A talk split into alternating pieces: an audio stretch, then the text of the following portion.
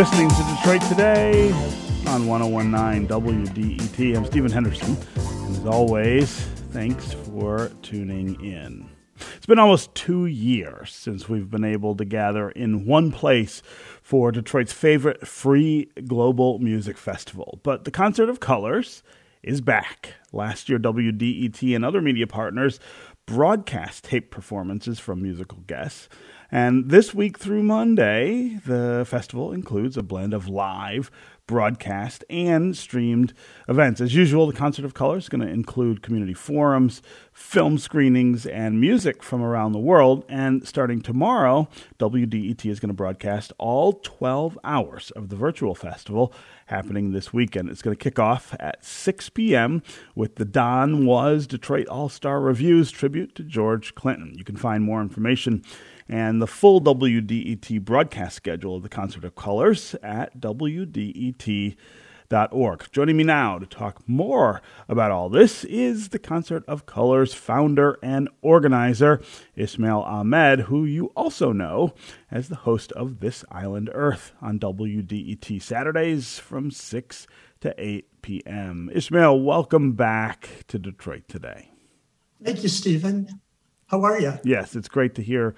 It's great to hear from you, and it's great to hear that Concert of Colors is going back at least somewhat to the wonderful sort of live interaction that uh, that we're used to. But let's start here. Talk about what it meant to have to regroup and have a festival last year that couldn't welcome people the way that we're so used to for these conversations and uh, these performances? And what do you think it meant to lose that in person experience but carry on the tradition of Concert of Colors?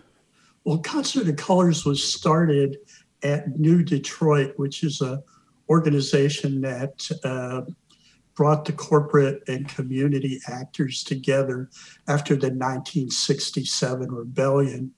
And the aim of uh, the Concert of Colors really was uh, put forward by a group called the Cultural Exchange Committee, which was a group of organizations of color throughout uh, metro area. They wanted to share their cultures, but also to work on questions of peace and justice and communicate and try to get things done. And so doing it live is really important to that. Uh, you know, crossing the lines of race and gender and everything else, uh, religion and so forth, uh, is made more possible through culture. And so the Concert of Colors needs to be live. Hmm.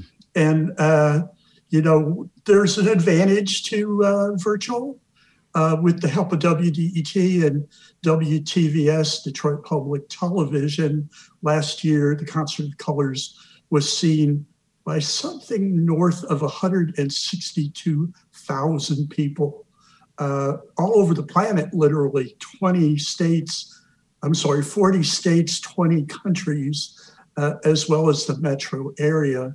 And so it gave us huge reach uh, but that's not what we were invented for. Mm-hmm. We were invented to come together and enjoy each other's company, to talk to each other, and eventually to work together on the larger questions that uh, all of our communities face. And so uh, this year, you know, we are lucky enough to be able to do some small things uh, live, and we will be doing them tonight uh, for instance, uh, at the Charles Wright, we'll be uh, uh, doing a show called Wild Beauty with Jessica Care Moore. I think it's already sold out. I don't mean that people have bought tickets because it's free, mm-hmm. but I think uh, people have reserved already. Um, but also at the Scarab Club, we'll be doing an exhibit and an opening for something called Halal Detroit, which is an exhibit of and a reception uh, having to do with Muslims all over the Detroit area and how they live and work. And then later they'll have a group, not tonight, uh, that will look at Eastern music from the early periods in the Middle East and other places to John Coltrane. Um, and that will be uh, on Sunday. So we've had a lot of live activity already. We did a big youth program yesterday outside of the DSO, and uh, it was amazing. Young people from all over Detroit, kind of the best of performances of young people. Mm. We want to continue to grow the youth component of the concert of colors. And then obviously we'll be uh, doing things virtually again this year with WDET and WTVS. Actually, WTVS started last night and will begin at 8 o'clock tonight. Uh, I think with a band called DakhaBrakha from the Ukraine. One of the cool things that we've been able to do, uh, we learned some lessons from last year. Uh, when you can't bring people in, go there. Yeah. And so we are shooting in eight cities. Actually, we've shot in eight cities. Uh, tonight, they will be featuring DakhaBrakha from the Ukraine, who uh, videotaped there, uh, and also uh, Haiti. And you know what's going on in Haiti. To be able to do that, uh, to have performance by a band called Ram mm-hmm. out of Haiti was near impossible, but we did it. And uh, we have people from Japan and Uganda, and I can go on, but you get the picture. Yeah, uh, you know, uh, one of the things that I, I, keep saying about the pandemic is, you know, uh, obviously it's been disruptive and tragic and sad and all of those things, but it's also given us some opportunities. And one of them, it seems, is to broaden uh, the inclusiveness of some kinds of events, to be able to do things that we wouldn't have thought to do before. Uh, uh, you know, permitting people to participate in Concert of Colors by not even being in Detroit, for instance, uh, performing where they are and then sharing it with uh, with our community here. I mean, I, th- I think that's that's a plus in a in a really important in a really important way, and it's it speaks to the power and the cultural impact uh, of of Concert of Colors. Um, you know, I, I, want to talk a little about the fact that the festival is free, um, which I think is really an important part of it as well. It's it's it's another thing that grounds it very much in the idea of community. Uh, but but talk about why you made that decision to offer this concert each year for no money. Well, I think Detroit is a, a strange place. Well, maybe not so strange in some ways there are the haves, the have nots, and in betweens. And we believe everybody should have access to great culture. And so making it free assures that. Uh, we go out of our way to promote this in low income neighborhoods in particular. And the coalitions, we actually have two coalitions. One is a network of communities of color who have embraced the cultures of everybody to do the concert of colors. And the other is a network of the main arts institutions in the city who too want to open up to the broader community, uh, both both more to uh, people of color and also low income folks. And so having it free is rough, to be honest. It's really hard to raise the money to do this. And we're very thankful to the foundation community, especially uh, uh, Kresge and uh, AARP and Midtown Inc. and DTE and others. But um, it's important to make sure that everybody has a place in the concert of colors. How else can we all come together and dialogue?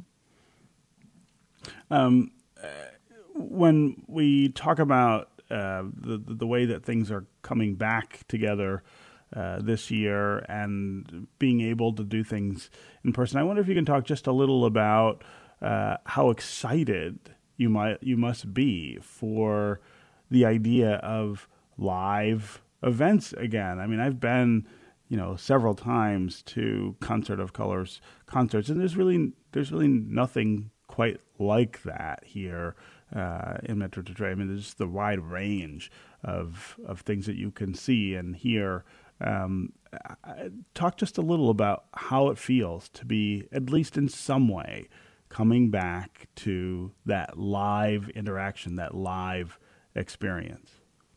Well, again, that's fundamental to what we're trying to achieve. Uh, but it's not simply a case of opening the doors and saying, come on in. Mm-hmm. Uh, right now, we've got to take precautions and are taking precautions. Most of the things that we're doing it are, are outside, and so uh, you know that helps a bit. But uh, it's important, I think, that we go out of our way to bring in different communities. So one of the things we also do is we send artists into neighborhoods like uh, the Native American Health Center when we have a, a, Native American artist or a Kibu Land Village, which is a tutoring program on the east side, uh, and many other places. Uh, not only to bring them to the concert of colors, but also to bring the concert of colors to them. And we want to do uh, more of that. Uh, and, you know, we hope that the pandemic allows us to do more of it. But we've also learned a lesson that reach that we got from virtual, we don't want to completely give that up.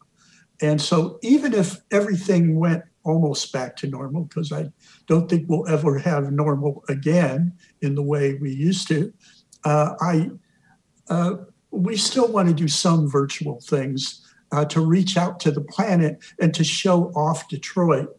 A good example of that is uh, Melvin Davis performed on um, on uh, WTVS last night, mm-hmm. and it was a tribute to Detroit. Mm-hmm. I mean, he talked all about Detroit and what comes from Detroit and the Detroit ethic, and it was just really amazing. And to have artists from around the world talk about Detroit. You know, last night also there was a Guatemalan uh, indigenous reggae star that performed, and he talked about Detroit. You know, so uh, we make that part of the requirement uh, that they uh, acknowledge that this program takes place in Detroit. Hmm. So uh, I also want to note that uh, President Biden recently nominated you to be a member of the National Council on the Arts. First of all, congrats! That is a huge, huge honor and a big deal. Thank you. Thank um, you. So, uh, if you're confirmed to that position, talk about what kind of impact you want to make. Well, that's exactly right, if I'm confirmed, because the Senate confirms this fall. Yes, right. um, it, although we're already meeting or talking, so uh, I assume that will, that will probably happen. Um, uh, it's interesting. It's an eight-year appointment, and I learned a couple important things. One is we spend a pitiful amount of money on the arts. Mm-hmm. I mean, the National Endowment for the Arts, uh, the advisory board approves, you know, the grants and reviews them and so forth. Only gives 150 million dollars, and it's the largest uh, government uh, focus of money on the arts. Uganda gives more than that. Mm-hmm. I mean, I think that we really need to advocate for more dollars to go out to the arts. You know, every other country I know of spends more than that. And they do it because it not only is a banner for their country and a boon for their country, but commercially it makes a whole lot of sense. And the music and artistry in the United States from all of the communities in the United States really needs to be acknowledged. And secondly, I think that while there is a focus on medium and small organizations, there needs to be a greater focus on medium and small arts organizations of color. Um, very little gets down to them from the foundation and corporate communities. They're smaller, and less known. Uh, but what they produce, what they have to say, is super important. Hmm. Okay, uh, Ismael Ahmed, uh, founder of the Concert of Colors, also, of course, host of This Island Earth which you hear on WDET Saturdays from 6 to 8 p.m. It's always really great to talk with you, of course, but uh, Concert of Colors is one of my favorite events every year. So, congratulations uh, on getting it, keeping it going during the pandemic and now bringing it back in a really substantial way this year. Thanks so much for joining us here. Just one thing. Yeah, go ahead. Nobody does anything alone there's a phalanx of all of us that work together yeah. from across the communities that make this happen. Uh, also, if you want to schedule, please go to concertofcolors.com. Yeah. Okay. Uh, thanks to student producer Nora Ryan for her work on today's conversation about inherited trauma. If you want to listen to related topics focused on mental health, grief, and coping, I would urge you to subscribe to WDET's original podcast the Science of Grief. You can learn more at WDET.org. On Monday, we're going to listen back to some of the conversations we've been having as part of our 2021 WDET Book Club. This is 1019 WDET FM, Detroit's NPR station, your connection to news, music, and conversation. We'll talk again on Monday.